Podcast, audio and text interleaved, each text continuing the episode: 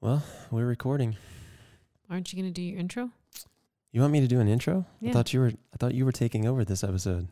Well, I'll take over it. I'll hijack it. So you oh. start Oh, it, and then okay. I hijack. I gotcha. I gotcha. So you You want me have to, to get me like on a roll first. I have to get you on a roll? Yeah. Oh. So basically it's just me interviewing you. Well, you're gonna get start asking some questions, and then I'll find the opportune time to take control. Oh, I always do. really? Yeah. I've kind of noticed that about you over the years. A control freak. Eh, not a control freak. just a freak. Just a freak. Greetings, my friends, and welcome to Hardwater Radio. This is Jason Archer. We're recording under the umbrella of Hardwater One here in the Valley of the Sun, where the weather is getting much, much nicer. And today we continue the mission to arm humans with the tools to crush mediocrity, create mastery, and live in total wellness with none other than Christina Marino Archer, my wife. That's right. Been out of town for quite a bit over the last month, I guess you'd say, like maybe two out of the last three weeks. I've either been traveling or on the road, doing Spartan races, driving the car down from Canada, whatever the thing was. So you and I really haven't had much of an opportunity to connect. So that's what we're going to do tonight. This is one of those things that every relationship needs, in case you were unaware of that. Hopefully you are not unaware of that. Everyone everybody needs to have that connection in some way, shape, or form. And Christine and I, with everything that's been going on, we really haven't taken the time to just check in with one another and see what's going on. So how you doing, babes? I'm doing pretty good. Just pretty good? Pretty good. Yeah. It's good to be next to you. Yeah, it's good to be next to you too. I had the opportunity to finally sleep in my own bed with my wife last night for the first time in quite some time. Gee, yeah.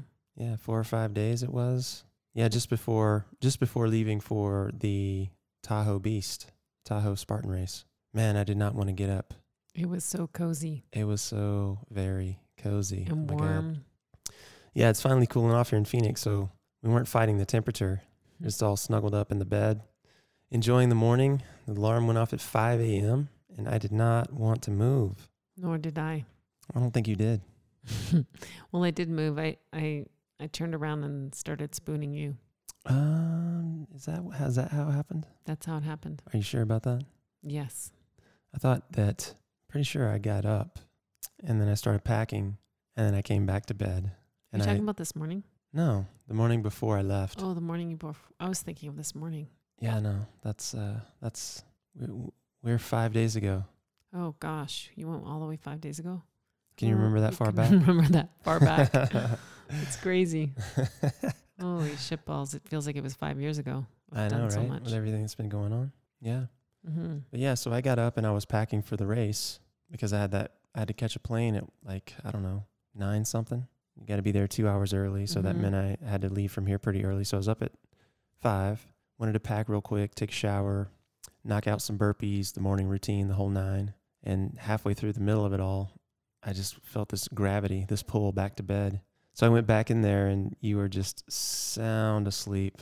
So toasty warm in there. And I just wanted to crawl back in. So I did. I crawled back in on your side. I had like six inches of space between your ass and the edge of the bed. and I snuggled in there. I remember that. Were you awake, or do you, did I wake you up when I did that?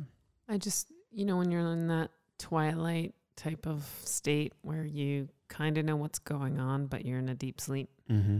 So that was that was what was going on.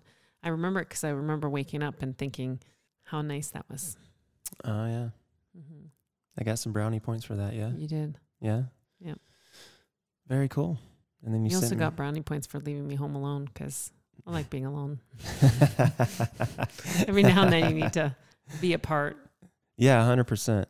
Well, that's that's definitely been our story, being Mhm. apart quite a bit. Yeah. So you and I are both. I'd say we're both pretty headstrong, Well, especially you. like attracts like, I guess. like attracts like for sure.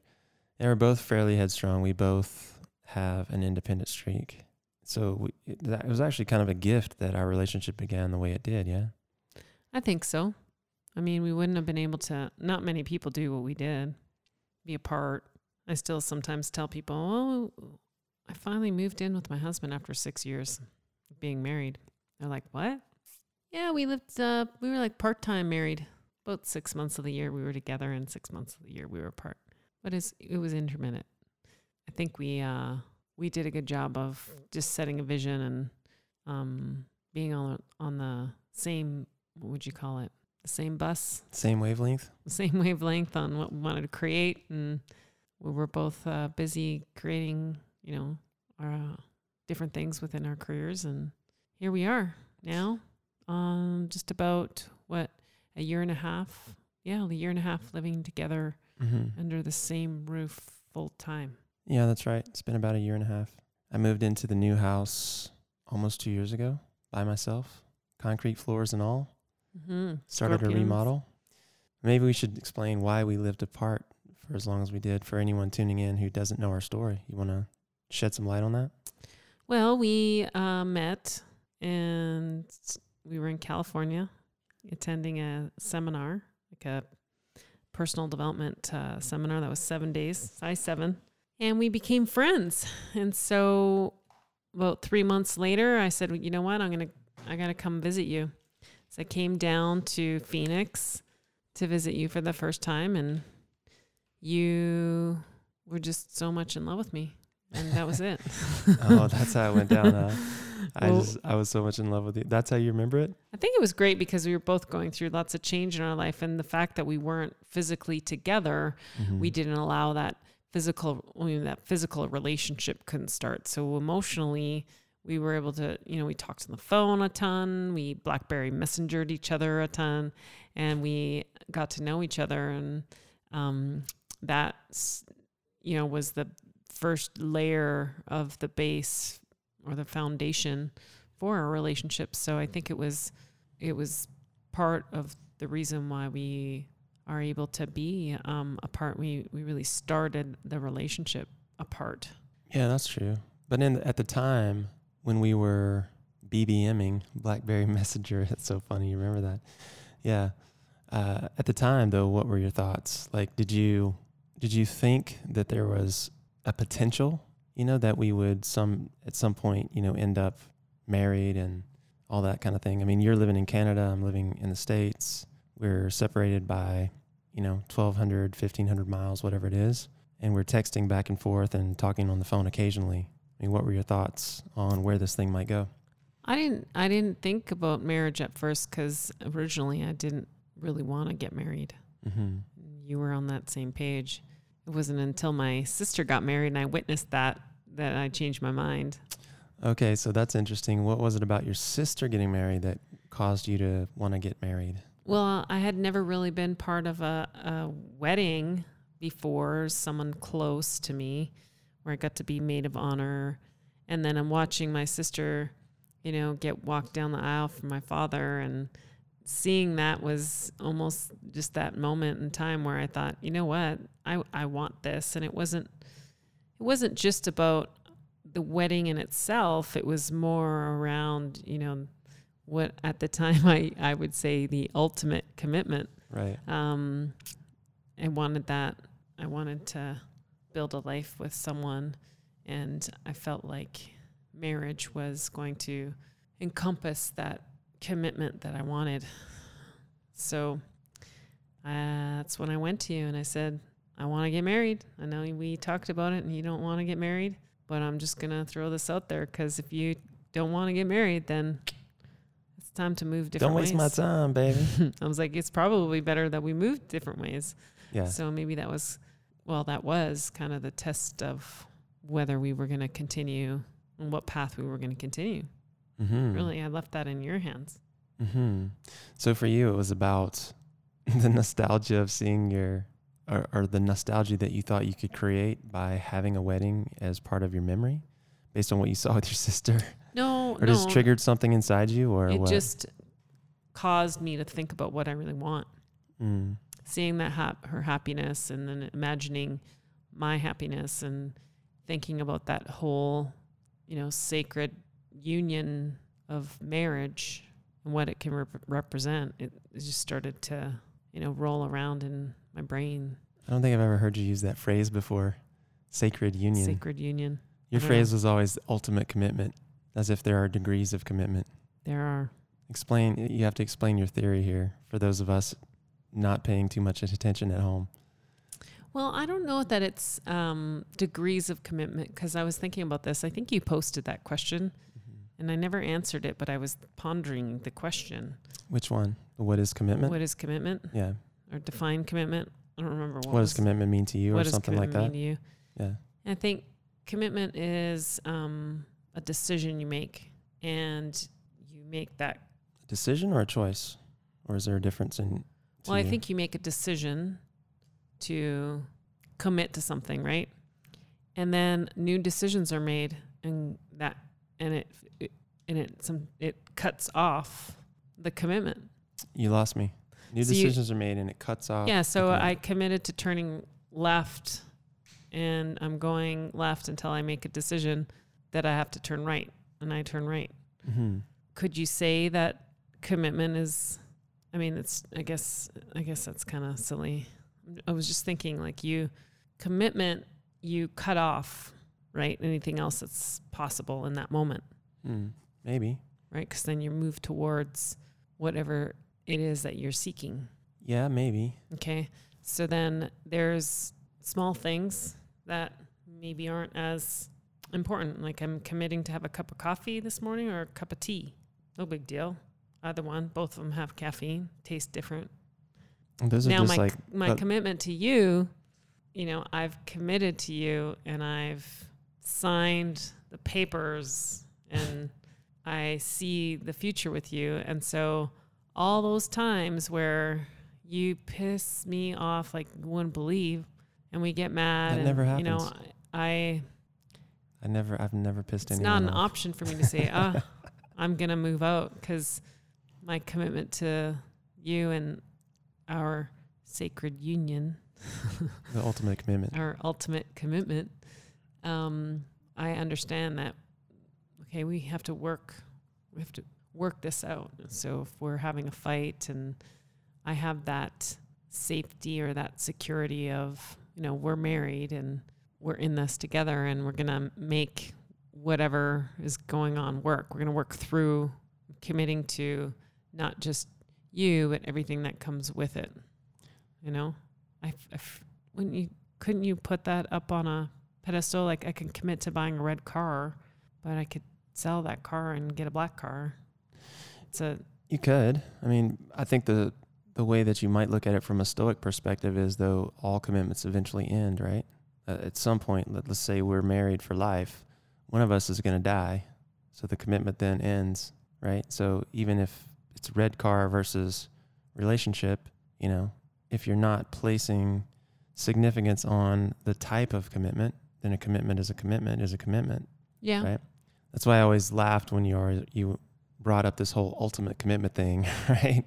It's like, well, what's the difference between the ultimate commitment and just a regular commitment? It's like, does that mean that a regular commitment can be broken and there's, you know, nothing matters, or is it just that the ultimate commitment is one of those things that you've assigned more significance to than perhaps the red car, for example, or the coffee versus the tea?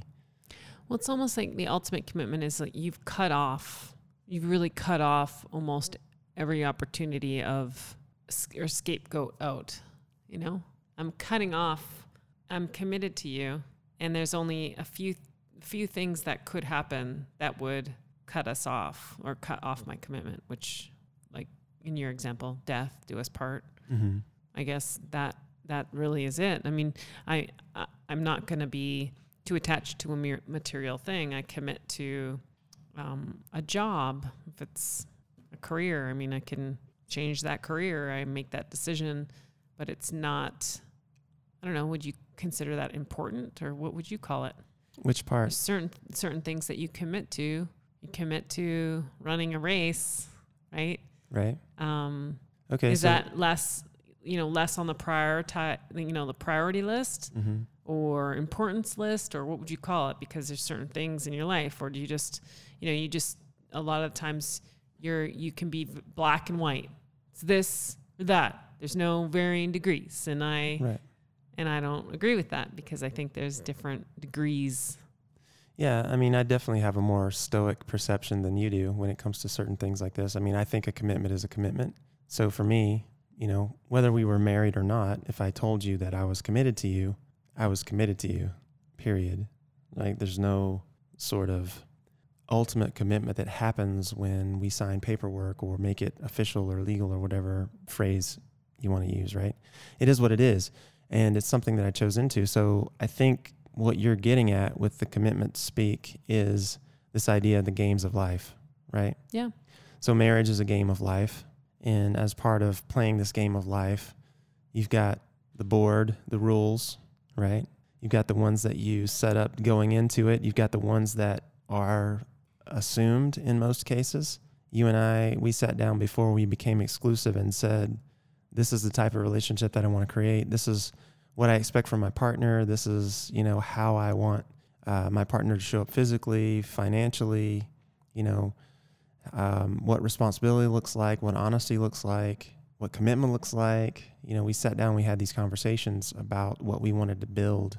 And so for me, when I think about commitment, I just go back to our agreement going in and I think of the definition that we created, which is just surrendering to what is required, right? So if the game of life is marriage, for example, then I think of it, okay, these are the rules to this game I chose into. I'd not been married before, so I didn't know what being married was like. And so that is a choice that I'm making coming from nothingness, never having that experience previously. And that choice comes from freedom, and I'm choosing in, and I'm just going to surrender to what it takes to create the best possible relationship that I can with this woman that I've chosen to ask to marry me. So I just think of it in, in those terms, right? Mm-hmm. And then, of course, that commitment exists so long as the rules to the game are not broken, right? If the rules of the game, like let's say infidelity, let's say you cheated on me or I cheated on you, or, you know, I, let's say I ran off with all our money, or I sold all our rental properties and ran off with all our money and stole from you. I'd hunt you down. You'd hunt me down. exactly. Right. So things like this would effectively end the relationship commitment mm-hmm. because the game, the rules of the game were broken. Yeah, the rules of the game are really the expectations that we set. Exactly. And we get to negotiate those, which is kind of the big thing. I think you were getting at when you were talking about a decision and cutting off from, right? When you're choosing into any of the games of life, whether it's marriage or career or child rearing or whatever the thing is, those things all have that set of rules. And when those rules are broken or those assumptions, most people do make assumptions they won't have an agreement, a set or explicit agreement. They'll just assume that, oh, well, this partner's going to do that and that partner's going to do this. And then they wonder why they're ups- unhappy, right? Well, because they don't know where the they don't know where the boundaries to the game are. Well, I think they don't know the rules of the game Yeah, playing, don't know the rules of the game. Yeah, or someone changes the rules without the other one knowing. right, right. Yeah, I mean, all relationships come down to a value proposition, and when that value proposition is broken, or it's what's the what's the word? Maybe not broken, but jeopardized or mm-hmm. infringed upon, maybe. Then at that point, that relationship is in is in doubt because you've broken trust. You haven't fulfilled your obligations or created your, you know, your you haven't fulfilled your your agreement Mm-hmm. and therefore there's this opportunity to have a discussion about are you going to or is this what i can expect from you or you know going forward are we going to is this going to be my life where you know my expectations are constantly unmet Mm-hmm. But these are all just the games of life like we're talking about you choose into or you don't and when you choose in like you said you're cutting off other options like so when i married you you know i cut off the opportunity to go out with other women You sure did. and that's something that I willingly walked away from because I'm more than happy with who I have, A. And B, there's something to be said for investing in an individual over a period of time and building a life with that person. Because the reality of it is, is if you are, you know, whether you're dating or married or, you know, a polygamist or whatever the thing is, there's always a set of rules Right. right? It doesn't matter what sort of relationship in, you're always in a set of rules. So the set of rules I chose into, the one that makes most sense for me is uh, the pair bond that we're in right now. Mm-hmm. So that's how I look at it, and that's where my frame of reference comes from. Right. That's well said. Well, thank you. Thanks for communicating that. You put it in in a in a good way. Well, I appreciate that. So what else you got? what else you got? What else you got? What else you got? Well, why don't you why don't you tell me? Tell you what. Um, so you you tell me what your goal is. Now you set a target. Mm-hmm. Um, all of a sudden you are the you know here you are becoming this different person in front of me, and so All let's talk sudden? about that. Not all of a all sudden. of a sudden, it's like gradually, not all of a gradually, sudden. suddenly. Um, so you hated running. Mhm. You always complain about not running, yet you set a target to run Yeah. a lot Okay. in extreme conditions, Well, a lot for me. uphill. Yeah. Yeah, uh, you know, a lot compared to what you've ever done since we've known each other. Sure. And so now you've just come back from achieving your first Spartan trifecta. Is that what they call it? That is what they call it. And you set a goal of completing three, com- trifectas this year. Yes. Okay, so what kind of mind, you know, what what kind of mind games, or would you call it mind games? What kind of um, tools did you use while on the mountain? You know, in the fifth hour. Tell me, like, how are you? You know, you've achieved this great thing um, this past weekend in the cold. Mm-hmm. In uh, what was the name of the mountain? Uh, we were in Olympic Village, which is Squaw Valley, Olympic Village of Squaw Valley, just north of Lake Tahoe. Okay, Yeah. so it's but cold. It was, but cold. Yeah. You're climatized to hot Arizona summers. Very much. You go over there. What what the fuck? Like why? Why did what? Well, when I signed up for the race, I didn't know what the weather was going to be. hmm I, you know, it's California, late summer. I figured, you know, hey, it's going to be decent weather. And the reality is that I had just come from Whistler two weeks prior, where I did a 10K up and down Blackcomb, and then a 13K uh, super or eight mile super up and down Blackcomb in freezing cold, rain, fog. Oh, Canada. Yeah, exactly. oh, it's more like oh shit, Why Canada. are you so cold? Exactly. Yeah, and so then you know, obviously we had gone. The plan was to go to Canada, visit your family, you know, see your best friend, your visit your godson, and then I'm gonna drive your jeep down. So we had a second vehicle here in the valley, and uh, so I, f- I I went to Calgary by way of Vancouver. This Whistler is about you know 90 minutes from Vancouver, so I went to Vancouver first, did those two races in those crazy, nasty temperatures and wet weather. And then I flew over to Calgary where you said it was sunny. And then when I got there, it was rainy and cloudy. Literally, the shitty. clouds and cold weather was following you. Exactly. And then so I drive south in the car. I'm home for not very long at all. And then that's where we picked up at the beginning of the podcast where I'm, I'm having to leave my warm, cozy bed, you know, wanting to, to spoon up next to wifey here. And here I'm going off to California where the weather was supposed to be mild. And then a front came in and it literally shit sleet and snow on us. hmm Um, dropped down into the 30s on top of the mountain. And it was crazy. so what were you? What what did you think about? You know, you're running in this race. What what did you think about? What, how what helped you keep going? So for me, it was about it's about expansion, right? So it's about finding limits. And I did a this was a beast, which is a 13 plus mile race. This one was about 14 miles or 13 and a half, 14 miles, something like that. And they can be anywhere from, you know, 13, 15, 16 miles, somewhere around in there. So I some friends from the gym were going to do did did the Big Bear Beast earlier in the year. I think it was May, if I remember correctly. It was beginning of summer. And so we all went out there and I'm like, yeah, I'll just do one, you know? And I really didn't think that much about it because, uh, you know, you just go out there and you hike. That's not a big deal, you know? And so I went out there sort of nonchalant, untrained, you know, really wasn't ready for the altitude or the weather or just the repetitive nature of climbing, you know, 30, 40, 50 degree inclines for six miles straight. So the first part of that race was literally an incline for six and a half miles. And I was not ready for that whatsoever. So I also made the mistake of choosing a afternoon start time. And because I chose the afternoon start time, I guaranteed myself a failure because I wasn't conditioned enough to get up the hill fast enough to beat the cutoff. So I missed the cutoff to continue the race by like three or four minutes. It was something, some ridiculous short amount of time that I probably rested on the side of the hill, you know? Mm-hmm. And so that sort of stuck with me.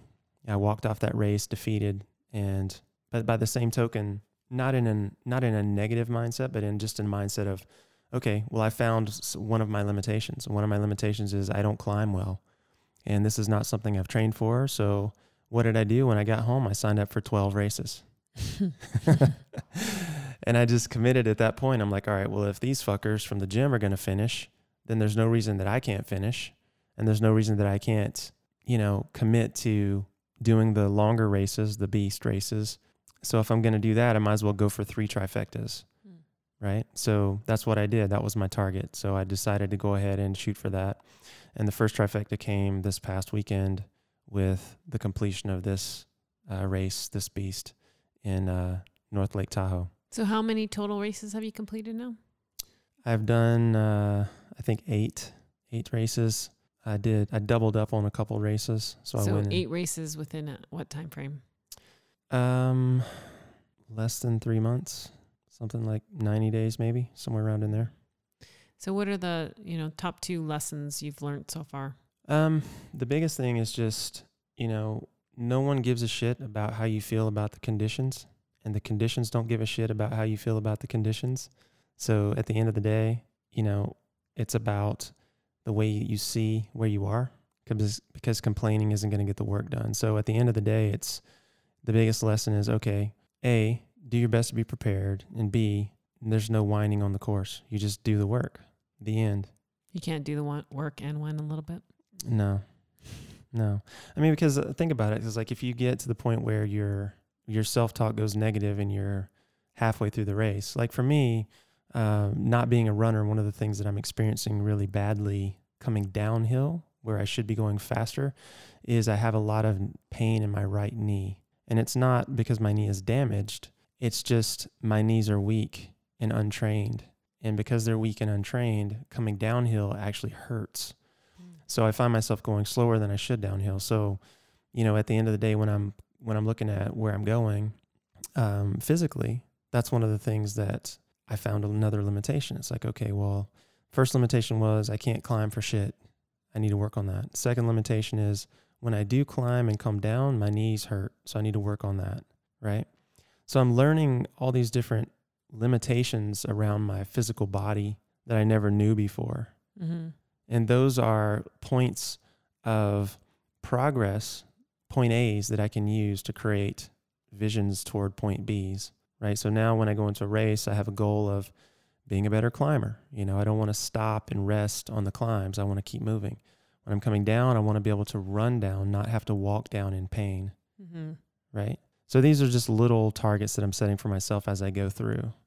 And it's fun because over the last two or three races, uh, going up and coming down, it's been fun to just pass people, you know, right. Younger, like people younger than me, you know, people who've trained more than me. And I'm, I'm able to, you know, at 46 years old, you know, like the last race I finished, I finished with a 28 year old who was having trouble on the mountain, you know, and this just points to, I think, the state of basically the general population because you have a lot of people out there who just don't take it seriously or even don't even take it recreationally seriously and end up just putting themselves in a situation where they're they're just there to see if they can finish Mm-hmm. and it's just a suffer fest all the way through right, right. so i want to get to the point where for me i have i have proficiency in getting up and down the hills and i know if i can do that quickly then running on flat ground is not going to be an issue Mm-hmm. right So if you were to use the race as a metaphor to life, yeah what's the lesson? I mean, you can pick any athletic pursuit and create metaphors to life. It's all the same, like what- whether you're playing what- what football or it been? basketball or. Like, what's it to you from these races? Well, for me, it is just remembering that there's there's a time limit, right? So just like you and I, we've talked about this a lot. Like, what do we want to create over the course of our lives, right? There's a time limit that we have to do that, and we don't get to extend it under any circumstances. So best make the best of it, you know, make hay while the sun shines, like we say in the South, right? And so the other piece to that is, okay, if there's a time limit, you know, how much can I accomplish in the short time limit that I do have? and in what condition am I going to do that, right? So if I'm if I realize that life is short and that there's a time limit and every day that I live I'm creeping one day closer to that to that final day. It's the same way with the race. Every step I take I'm one step closer to the finish, right? And it's going to end. So if I'm having a great time, it's going to end. If I'm having a shitty time, it's going to end, right? There's people that you meet along the way that need your help. There's going to be times when you need help and you, you know all of these people that you pass or that have passed you, you know what? You just might need to converse with them to, you know, share resources, build one another up, you know, help each other through a tough spot. You know, I mean, the I think the parallels never end. Honestly, Mm-hmm. you could literally sit here and, and pair it out all night. But the time limit is the big thing, and what you want to create is the big thing, right? Because here's the thing: if let's say, for example, they're closing the course at 8 p.m. All right, and you started the you start your race at I don't know, let's say you start at 11:30 in the morning, right? Well, if you're good at what you do and you are, you know, becoming proficient and becoming a master of the thing that you want to be, then you could literally run that course 3 or 4 times between the time that you start and the time that they close the course. Mhm. So, how much more life is that person getting out of the experience than the person who's suffering and slogging and really just hating every inch of it? You Mhm. know, I mean, at the end of the day, what do you want? Do you want a life where you're suffering and slogging along? Or do you want a life where you can go fast and have more experiences? Right. You know, I mean, for me, that's a pretty easy answer. So I think, I think that the parallels are just never ending.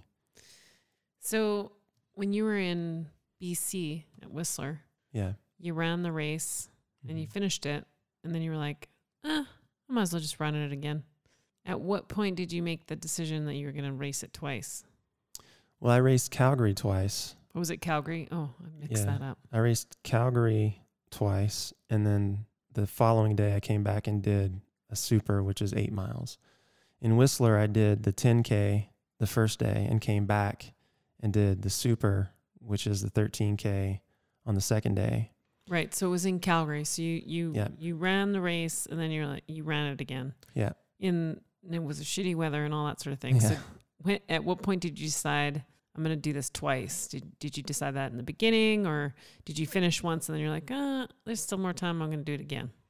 Again, it was just about, for me, it was just about a test, right? Again, not being a runner, like running a mile is, you know, for me, was like a long distance. So uh, a four mile race up and down hills with, you know, 15 or 20 obstacles to go over was not trivial, right? It was not something that I could just sneeze at. I mean, I could finish it obviously because you can just walk it, right? But it's not something that I would just go in untrained and, and put up an awesome score, right?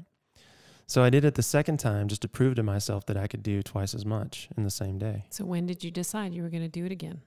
uh, before I ever even started. So you knew before you started, I you're like, I'm going to started, do this twice. Uh, exactly. So you didn't decide in the middle of the first time or at the end of the first time that you're going to do it again. You Right. knew from the beginning. You're like, okay, I'm going to do this one twice. No, it, and this is this is a great. Actually, this is a really good question because, and I actually recorded a video on this on the drive up to Whistler in the truck. Um, when you wait to the last second to decide, what you're doing is you're creating opportunity to fail. You're creating opportunity to quit because you you have to negotiate with yourself when you are wounded and tired. Right? When your mind is tired, when your body is hurting, you have to negotiate with yourself. And that's the wrong time to negotiate with yourself. You want to negotiate with yourself when you're fresh and you want to make up your mind by projecting into the future how it's going to feel and go ahead and answer all of those questions before you start. So before I started, I already knew that no matter how cold I was and no matter how muddy I was, that I was going to do it again. And I had already negotiated with myself. I'd already given myself all the objections. Oh, well, you're going to be, you don't like being dirty and you're going to be covered in mud because they had like five or six mud pits. Oh, well, you're going to be cold because it was sprinkling rain. You're going to be hungry. You know, there's, you're out in the middle of this field. There's no food anywhere except for bananas, right? You're going to be this, you're going to be that, right? And so I gave myself all those objections before I started. And then I said, yeah, that's exactly what I'm going to be. And that's okay. You know, Mhm. that's exactly how I'm going to feel. And that's okay. Right. And so I did those eight miles. I did two four mile races to create the eight miles. and then came back the next day and did eight more miles. Yeah. That's awesome. Yeah. You set up the expectations, and then all you had to do was manage that ex- that, that that expectation. You didn't have to come up with a new one in the middle of the time that you had been ready to get off the course. Yeah, I mean, you have to realize how monkey-like humans are, right? I mean, we're we're not the smartest creatures on the planet as much as we like to think that we're just the cat's meow. I mean, the reality of it is is most human beings give into their emotions 100% of the time and they live a life of reaction. Mm-hmm. And you know, I'm no different from anyone else, you know. I get emotional, I get uh, you know, I get defeated at times. This is something I've been dealing with a lot lately, as you as you know, as you and I have continued to take on more and more responsibilities, and continue to build and grow our lifestyle, our you know our rental property portfolio, our businesses, all the rest of it. You and your career, you've taken on a, a lot of responsibility in your career. So I mean, you know how it is. You know how you get defeated. You get to th- this place where the results don't seem to match your energetic output and it's easy to just feel overwhelmed and like nothing's ever going to happen for you. Mm-hmm. So you have to deal with that in a way that's positive. And the only way that I know to do that is to separate the feeling from the moment. And you know, the way that I do that is I just get I go within, you know, just a quick little meditation. I just remind myself that I'm not how I'm feeling. I am not my feelings. I am not overwhelm. I am not fear. You know, I am not doubt. I am what I do at the end of the day. So if I throw my hat in the ring and I do this fucking race, no matter how miserable it is, then I won. And that ego side, that lower self loses. And every time that happens, you know, I gain trust within myself. And when I gain trust within myself, then I have the power on tap that I can use to create other more bigger and better outcomes. So, do you say that's how you generate power in your life? It's one of the ways for sure. You know, it's one of the ways for sure. And and this comes back to our relationship too. You know, I think it's been well documented that people in a committed relationship are willing to take more risks and put themselves out there uh, in a in a more, I guess you'd say, more vulnerable manner because they know that at the end of the day they're going to have some support. They're going to have a bit softer place to land if the shit hits the fan. So, in the context of our relationship, that's one of the roles and one of the values that you bring, you know, and I don't know how many times I've come to you and said, Hey, this is how I'm feeling today. And you're just like, suck it up, you know, go move your ass, you know, and then there's other times when I'm saying, you know, Hey, this is how I'm feeling today. And you're like, I get it, you know, you know, and you're giving me what I need in the moment based on what your interpretation of my, my mental state is. Right. Right. And then I do the same thing for you. Right. And so having the perspective to realize that you are not what you th- what you're thinking, but that you are what you're doing, that is huge. And that's power right there. Right. So how do you how do you break free? So I'm going to share, you know, a vulnerable story Sure. on your behalf. Uh oh. right? So you're literally just finished doing a beast, getting a trifecta, Yeah. right? You, you accomplished these great things. You're on the mountain. You're still there. You haven't flown home yet. We're on the phone, and you tell me how you feel like you've accomplished nothing. Yeah. Like, what the fuck? How is that even possible? Yeah. So how why and you know, I've done it myself, but why what is the thought process that caused you to feel like you didn't accomplish anything? When your actions clearly showed you when your actions were like the actual result there you know you've accomplished more than many people have ever accomplished. I mean y- if you were to compare but i mean really that comparison thing doesn't play but what why? What thought process is it? Is it a thought process? Is it where did that feeling come from why was that why did that come up for you so so close to finishing the race Yes. Uh, yeah. So, like, the question, I guess, is you just did something great and you're feeling good about that yesterday. Why are you in a shitty mood today? Or why are you down on yourself today? Right? Something like that. yeah And I, this is one of those things that is, I think, often swept under the rug. I mean, just because you had success yesterday, you know, or you did something great yesterday, doesn't mean that that lasts forever. You know, I think people think that, oh, well, if I, you know, I make uh, 10 grand this week, then, you know, oh, you know, everything's perfect for the rest of my life. And then it's like, okay, well, that was last week. Now it was two weeks ago. That's three weeks ago. And then, then now all of a sudden it's been a couple weeks since you made 10 grand, right? And you start to maybe doubt your skills or your abilities. You know, the, the point is that no matter what you've done, there's always going to be something to trigger some form of the lower self within you, right? And it takes time for me. I'll speak for me personally. I'm sure other people have a different methodology and a different experience. But when something creates or reminds my lower self to sort of take control, it takes me a little while to get perspective and to rein it back in, you know? Mm-hmm. And so, yeah, so the day before we spoke, I was on cloud nine, finished the race, adverse conditions, trifecta, you know, there with friends, the whole nine, right? Everything was great. But then that morning, I had gone back to Reno, and this this was just, I think, triggered by an environmental sort of view of the world, right? So I have a very low opinion of casinos and gambling. That's just, I don't think it's a good idea to throw your money away, especially going into a place where you already know the odds are rigged against you and to still, you know, throw your money away. So I had, you know, I was going to fly out the next morning. I was there by myself because I was exploring around North Lake Tahoe. So I've, so I drove back into Reno and I had a, I just had to get a quick room last minute, right? So I stopped in and I got a room at the Sands, which is like this old casino, like from back in the day, right? Mel's Diner from like 1926 is part of it. You know, it's it's a staple in that area. It's been there for years. And you walk in and it's like any old school casino. You know, there's cigarette smoke filling the air, and even though they have, you know, a non-smoking wing or a tower that's non-smoking, you know, you're you still get a whiff of it there here and there, you know, and it, it sort of just reminds you that people are literally damaging themselves on purpose. It's like, we, you know, the science has been back on this for a little while, guys. And we're, we're still just going to keep smoking, right? and so as I walk through the casino to get to the tower elevator, I'm walking around, and one of the people that I see is like this six foot six dude who was there with his his elderly mother, and you could tell that his prospects, you know, were not on the rise, you know?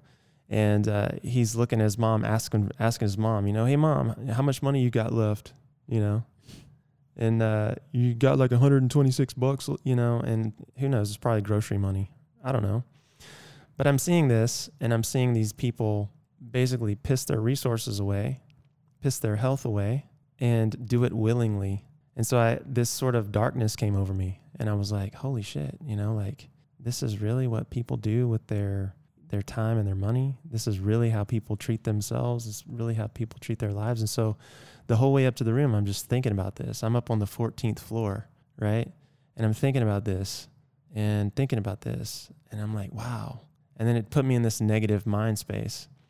So then th- that morning I woke up and there was construction going on, you know, jackhammers and all the rest of it. I'm, I'm up early. I went to bed with these thoughts. I woke up sort of suddenly with all the construction noise, people in the hallway, and uh, I was just irritated. You know, I was just I felt uh, it was like I was taking on other people's defeat in a in a certain sense, mm-hmm. and then I projected that out into my own life. I'm like, okay, well.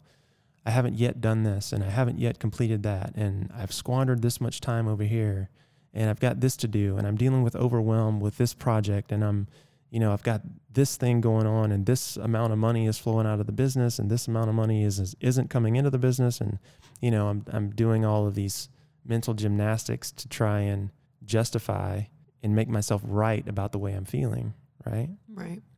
And so then you and I get on the phone and then at that point it was kind of like at the peak, you know. And I hate to use the word triggered because it's become such a political useless term but these that experience of that environment triggered my mindset to go in this place of humans hurting themselves and i projected that out into like i was hurting myself mm-hmm. right or i wasn't being all of me i wasn't i wasn't being at my best and because of that you know i allowed myself to spiral down that negative rabbit hole and it took me a little while to get it back and it's just it just points to how much environment and and who you associate with impacts how you show up in the world, right? And here I am, I'm someone who knows this. Like I know that I know how this works. I know that my environment impacts me. I know the people I associate with impact me. I know how to meditate. I know how to separate my thoughts from my reality, you know? And here I am falling victim to it. And then all of a sudden, well, maybe I don't know what I think I know, you know? Mhm. Maybe I'm not good at this stuff. Maybe I'm just a fraud. Maybe I shouldn't say anything to anyone else about how they develop their mindset, you know? Right. it just spiraled out from there. But all it was was it was just something that I it was a negative situation or thought that I took on and then I multiplied it with all the stories I was telling myself about like this guy stealing from his mom and these people hurting themselves with smoking and and hurting them, themselves and their families financially by pissing their money away. hmm And even though it was none of my business, I was taking it on because I just I felt it. You know what I mean? So did that all just come to you right now from the question, or did you reflect on that journal on it, and was, did that just come through right now? It was crystallized the following morning when I was leaving. right? When I was leaving, and those some of those same people you could tell had been there all night, right? Wow. They'd literally been there all night, and I just I can't fathom that, right? Because you know how I am. Like I, you know, every dollar that we make, I want to multiply. You know, every opportunity we have to invest, I want to invest. And to see people just pumping money into slot machines and, you know, losing money to the house, where again, you know, going in that the house has the odds in their favor. Even if it's slightly tipped in their favor, it's still in their favor. And you might win a little bit. You might win, you know, once in a blue moon, there might be a big winner. But there's a reason those places just are coated in sadness. And so when I left the lobby that morning, it, it was crystallized for me. It's like, you know what? I should never have been here. I should have stayed somewhere else because I took on the way that I was feeling about that situation. And again, these are stories I'm making up. Like for all I know, these people were all rich, healthy, and, were happy, Right. happily married. But looking at them, it didn't look that way, right? hmm And I, I'm pretty sure that that they're not any of those things. But I don't Well, know for sure. Don't know. I don't know for Just sure, being right? prejudiced there. I am, right? I'm casting. I'm I'm looking at it through my lens, hmm right? And that's the only lens that I have in that moment. So, you know, it doesn't mean that these people that I'm looking at and and sort of gauging where they are, it doesn't mean that they deserve judgment, right? But by the same token, it doesn't mean that that I should stand by and support a business that supports tearing people down or or taking from people financially or physically, which is what the way I view that industry. You Mm-hmm. know, it's not glamorous at all as much as you'd like to think it is. It's the same reason I don't like Vegas, you know, or these other places that are all glitz and glam on television. But then you get there and it's just sand. It's just sadness. Is really what it is. Right. Yeah, It's- Definitely. yeah. Great stuff. so I don't know if that answered your question or not. It's kind of a long way around. It was great. I think that people can can relate to it. I, I mean, I I could relate to that. The casino piece or just the story Uh, a little bit of the casino Pete, the story, all of it. yeah. hmm In what way? Just uh, how you know the, the environment. I think about when just this last trip back to Calgary. I haven't you know been living at my parents' house for for a long time now, but I did live with them for a long time, and um, them and their bickering, and even just uh, I wasn't used to my mom. You know how she she's she, you could say she yells. Um, You could or say bickers, you know. Uh, some people might say she's yelling, and some people might say, "Well, she's Italian. and She's just how they talk." um, and I, I had gotten used to the peace in our own home that that we have, and so I really got this like an- anxious feeling, or this, you know, I started be- becoming really short, and I was almost like absorbing what was happening in the environment, and I I was feeling agitated and and stressed out and I allowed that to sort of overcome me and I didn't like how I was feeling um, being in that environment. And and I realized how grateful I am for my home and my environment and the peace that I have and the you know the order the order I want to say the order that you know you've been a big part of helping me create in my life even though you would say there's still lots of chaos because of me. um, you know, I just grew up in a chaotic environment, really, Yeah. and um, so yeah, I could totally relate to you know how you could have taken on that that environment and almost morphed morphed your thoughts and feelings, yeah, for sure. and then just projecting it. So you know, I I was being short when you were over and we're sleeping together in my bedroom that I had for years in the basement of my parents' house, and it's just it was just weird. Yeah, to hear them uh, bickering upstairs, arguing the upstairs, and noise the and noise. the, yeah. the clutter and the Oh all, yeah. all the chaos that at one point was just normal for me. Yeah, it's interesting how perspectives change when your environment changes and then what you have to overcome to create what you, you know, what you would normally create. So for example, in your parents' home, like my morning routine was very difficult to create because to meditate being highly sensitive to audio stimulus, like the noise in the house was very difficult for me to overcome to like, you know, go into that place where I just meditate for 5 or 10 minutes mm-hmm. you know? Or i could imagine trying to study or read you know when you've got this background noise of people bickering or footsteps or whatever the thing is and then not being able to get through that you know Right. and i could i could picture you as a young girl you know doing your best to overcome that you know to to get schoolwork done or whatever the thing was you know mm-hmm. and c- of course I could relate to that because it was the same way in my my parents' household. You know, my mom and my dad liked to scream and yell. That was their form of communication, and my brother and I were generally caught in the middle of it. So, and we did and the same thing. We had bedrooms downstairs, so we could hear the footsteps and hear them going at it through the Mhm. vents upstairs and all this, all the rest of it. Well, actually, growing up for me, my parents were never home.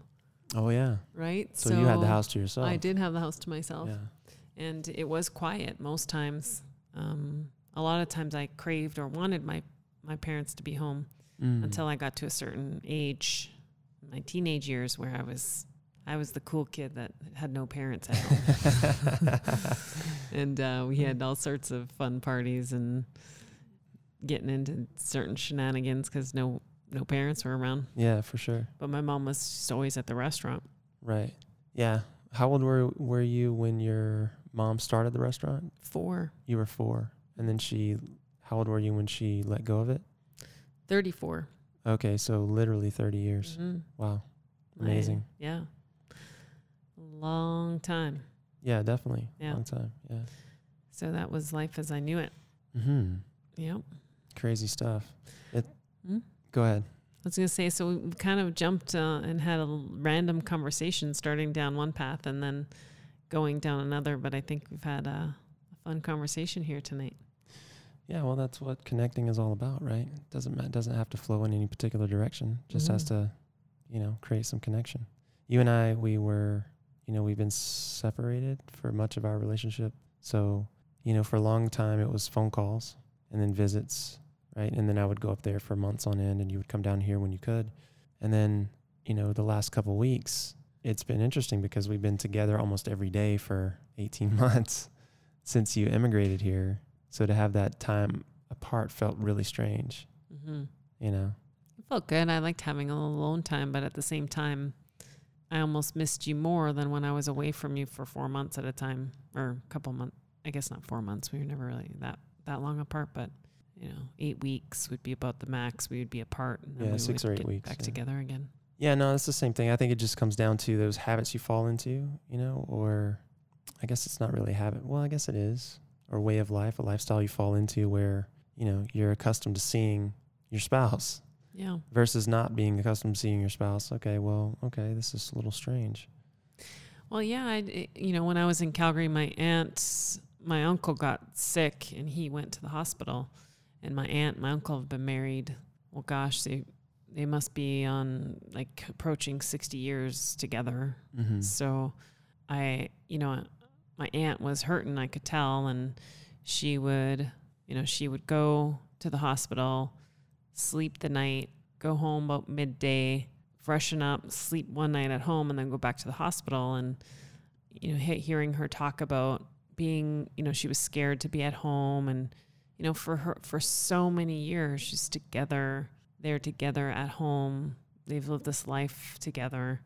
They don't have any kids. Um, And she doesn't drive. and she doesn't drive. never she- has. She's got to rely on you know friends and family to help her um, when he's not around because he was you know he took care of her and drove drove around and that sort of thing. But now you know they've been retired for some time and just living together, always doing everything together, always being together, and so them imagining you know what that would be like how Mhm. scary that could be um, to all of a sudden not have that you know a life partner around um, and the adjustment you know it makes sense to me when i think about how you know they always say like you know one one person dies and then you know shortly afterwards the other the other half ends up passing on too Mhm. almost like their their heart's so broken or the life that they knew it they've kind of give up and uh, and pass on for whatever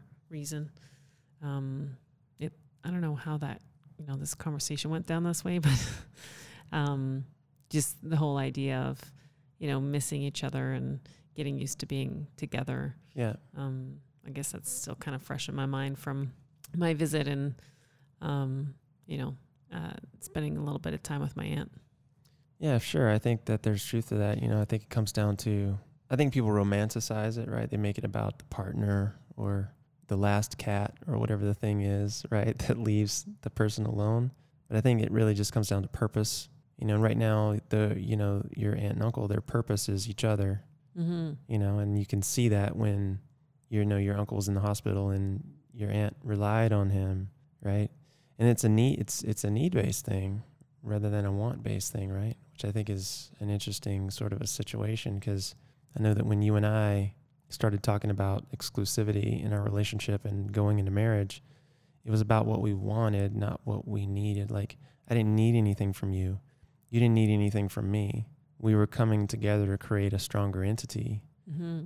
right? And I, but that's I think I think that's an exception rather than the rule. I think a lot of people come together out of need rather than what they want, and then that creates weakness in the relationship. So for your aunt, yeah, like she needs him, like especially up there where it's cold nine months out of the year and she can barely get around, right? Who's going to take her around if he's not around? Right. That's going to fall on your parents probably Mm-hmm. because they have no kids, right? And your parents are getting up there too. So what's she going to do? Like she needs him to be there, right. right? So it kind of makes me wonder what her purpose would be if he's not there because her purpose right now is basically to take care of him when he's around Right. and vice versa. Yeah. Cycle of life. Cycle of life.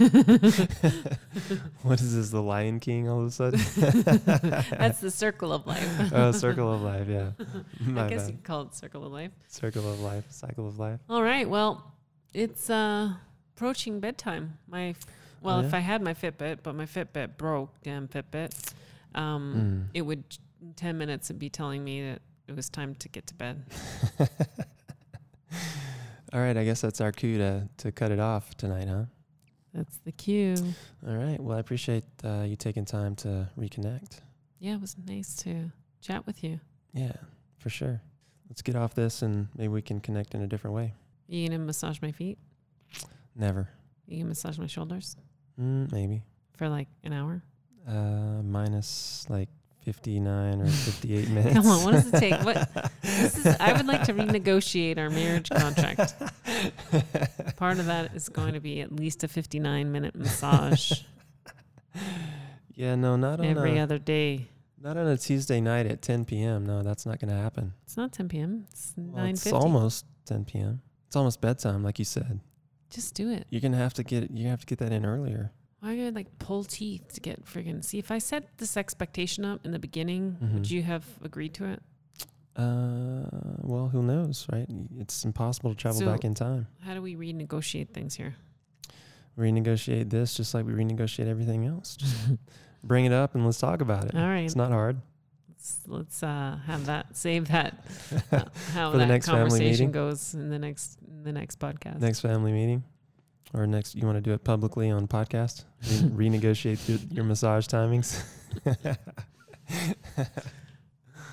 Yeah, yeah.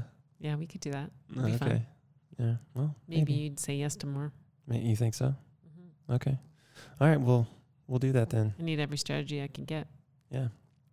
Well, I think that would be taking transparency to a whole new level. So I'm all for it. Got nothing to hide, right? Mm. Cool deal.